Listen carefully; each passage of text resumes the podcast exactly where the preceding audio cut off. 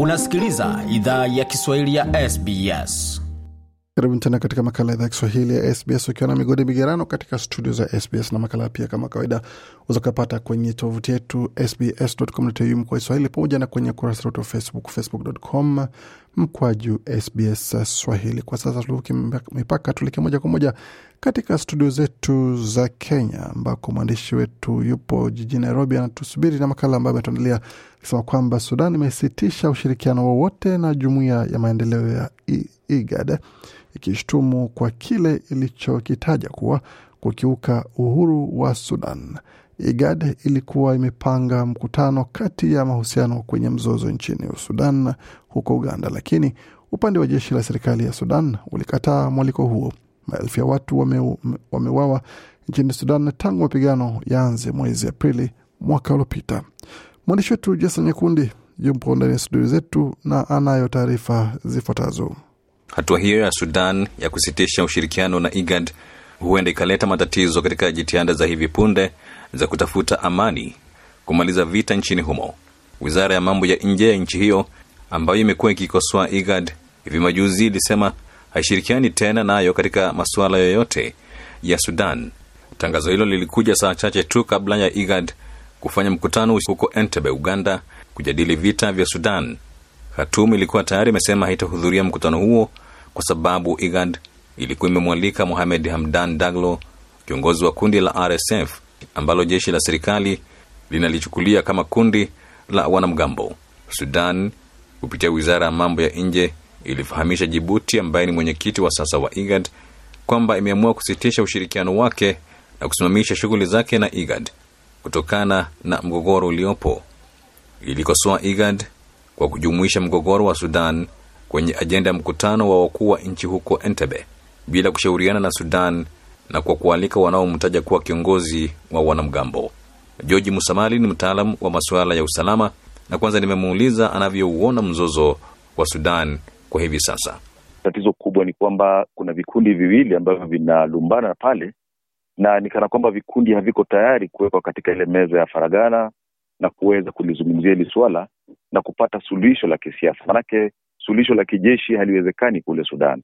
Hili ni jambo ambalo lafaa lizungumziwe kwenye meza, tutumie mbinu za kidiplomasia kuwaleta mababe hawa wawili pamoja. Manake kumbuka sasa kuna hawa wa kile kikosi cha RSF na hali kadhalika jeshi la Sudan ambalo linavuta upande mmoja na hawa wengine wa RSF wanavuta upande wa pili. Na jambo ambalo mimi nalitizama hivi karibuni ni kwamba kana kwamba mataifa jirani, mataifa ambayo yana ushawishi mkubwa, ambayo yanaweza leta vikundi viwili mezani, hivi sasa vinashirikishwa na, na vikundi ambavyo vinalumbana kule Sudan, na ni jambo ambalo jamii ya mataifa inafaa iangazie kwa makini zaidi, maanake sura ambayo anaiona kule Sudan hivi sasa inanielekeza kule Somalia, ambapo mambo kama haya yamekuwekwa kwa kipindi kirefu, na kisha mpaka hivi sasa, ingawa tuna serikali katika taifa hilo la Somali, sasa bado hatujafikia kiwango ambacho tunaweza sema ya kwamba taifa la Somali li salama, na huu ndio mwelekeo ambao tunaona sasa ukichukuliwa na uh, hawa mababe wawili kule Sudan, na hii misimamo ambayo tunaona inachukuliwa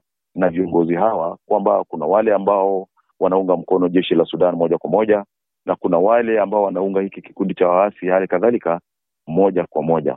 Tatizo ni kwamba ikiwa misimamo itabaki ni hiyo hiyo, hii ni kumaanisha ya kwamba hakutakuwako na mapatano yoyote katika taifa hilo, na hakuna taifa ambalo linaweza kuwa na ushawishi barani Afrika ya kuleta hivi vikundi kwa pamoja na kuweka katika na kutumia mbinu za kidiplomasia kuweza kutatua mzozo ambao unaendelea hivi sasa uh, katika taifa hilo. Serikali ya Somalia Alhamisi ilifutilia mbali upatanishi wowote na Ethiopia hadi itakapofuta makubaliano yaliyohitimishwa hivi majuzi na eneo lililojitenga la Somaliland ambalo Mogadishu inalichukulia kuwa eneo lake. Somaliland, eneo dogo la watu milioni 4.5 lililoko katika ghuba ya Aden, ilitangaza uhuru wake kutoka kwa Somalia mwaka 1991 lakini haikutambuliwa na jumuiya ya kimataifa. Somali inabaini kwamba makubaliano ya Januari mosi yanakiuka mamlaka yake ya ardhi na inatoa wito wa jumuiya ya kimataifa kuiunga mkono. Tangu makubaliano yao, mamlaka ya Ethiopia na Somaliland zimetoa kauli zinazokinzana juu ya uwezekano wa kutambuliwa rasmi na Addis Ababa uhuru wa eneo hilo lililojitenga. ethiopia nchi ya pili kwa idadi kubwa ya watu barani afrika ikiwa na wakazi milioni 120 imedai katika miezi ya hivi karibuni kwamba inataka kupata tena bahari nyekundu ambayo ilipoteza baada ya eritrea kuwa huru mnamo mwaka 1933 sehemu kubwa ya uagizaji wake wa mauzo ya nje ya bahari sasa hupitia bandari ya jibuti.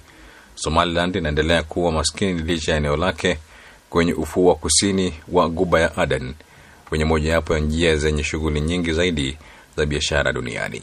Kiongozi wa upinzani nchini uganda na alikuwa mgombea wa urais bobi wine alizuiliwa nyumbani kwake baada ya maofisa wa polisi kuzingira makazi yake kuelekea maandamano yaliyopangwa kufanyika wanasiasa wa upinzani walikuwa wamepanga maandamano siku ya alhamisi kupinga ubovu wa barabara nchini uganda nchi hiyo ikiwa mwenyeji wa mikutano miwili mikubwa ya kimataifa. Kwa mujibu wa wine polisi na wanajeshi walimzuia kuondoka nyumbani kwake magere kaskazini mwa mji mkuu kampala. Wine ambaye jina lake halisi ni robert chagulanyi aliwania dhidi ya rais museveni katika uchaguzi uliopita wa mwaka 221 na amekuwa na kauli kuwa anataka akomeshe utawala wa kimla chini ya museveni. Alikuwa mgombea wa urais kiza besije wa chama cha upinzani cha forum for democratic change naye pia alithibitisha kwamba ye pia hakuruhusiwa kuondoka nyumbani kwake. Na wawili kati ya wagombea wakuu wa upinzani kwenye uchaguzi wa disemba mwaka jana nchini jamhuri ya Kidemokrasia ya kongo wameitisha maandamano jumamosi wakati wa kuapishwa kwa rais felix chisekedi kuongoza muhula wa pili. Chisekedi alishinda kwa kishindo uchaguzi wa tarehe 20 disemba lakini uchaguzi huo uligubikwa na madai mengi ya udanganyifu changamoto za kiufundi na kasoro nyingine. Viongozi wawili wa upinzani martin fayulu na mois katumbi pamoja na wapinzani wengine waliomba uchaguzi mpya. Ombi ambalo lilitupiliwa mbali na serikali. Mwandishi wetu jason nyakundi hapo na taarifa hizo kutoka studio zetu za nairobi. Kitujuza lojiri wiki hii na yanaendelea katika ukanda huo wa afrika mashariki mengi zaidi kuhusu yale ambayo amesikia bila shaka unaweza kuyapata kwenye tovuti yetu anani ambao ni sbs.com.au mkwaju swahili Je, unataka kusikiliza taarifa zingine kama hizi? Sikiliza zilizorekodiwa kwenye Apple, Google, Spotify au popote pale unapozipata.